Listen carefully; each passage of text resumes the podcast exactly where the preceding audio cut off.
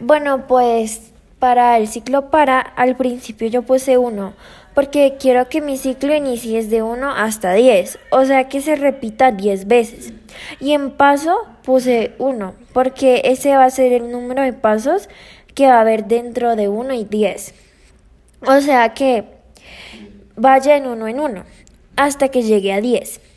Y lo que va a mostrar es, hola, espero que te guste PS y para el ciclo mientras, lo que yo puse fue num e mayor igual a cero. Y lo que tiene que hacer es cuando tú lo ejecutes, diga ingresar un número negativo.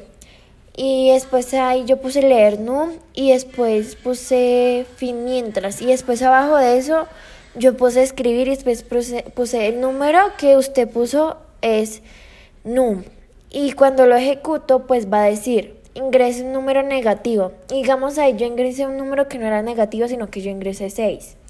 Y me volvió a preguntar, ingresé un número negativo. Y volvían, y no ingresé un número negativo, sino que ingresé el 8.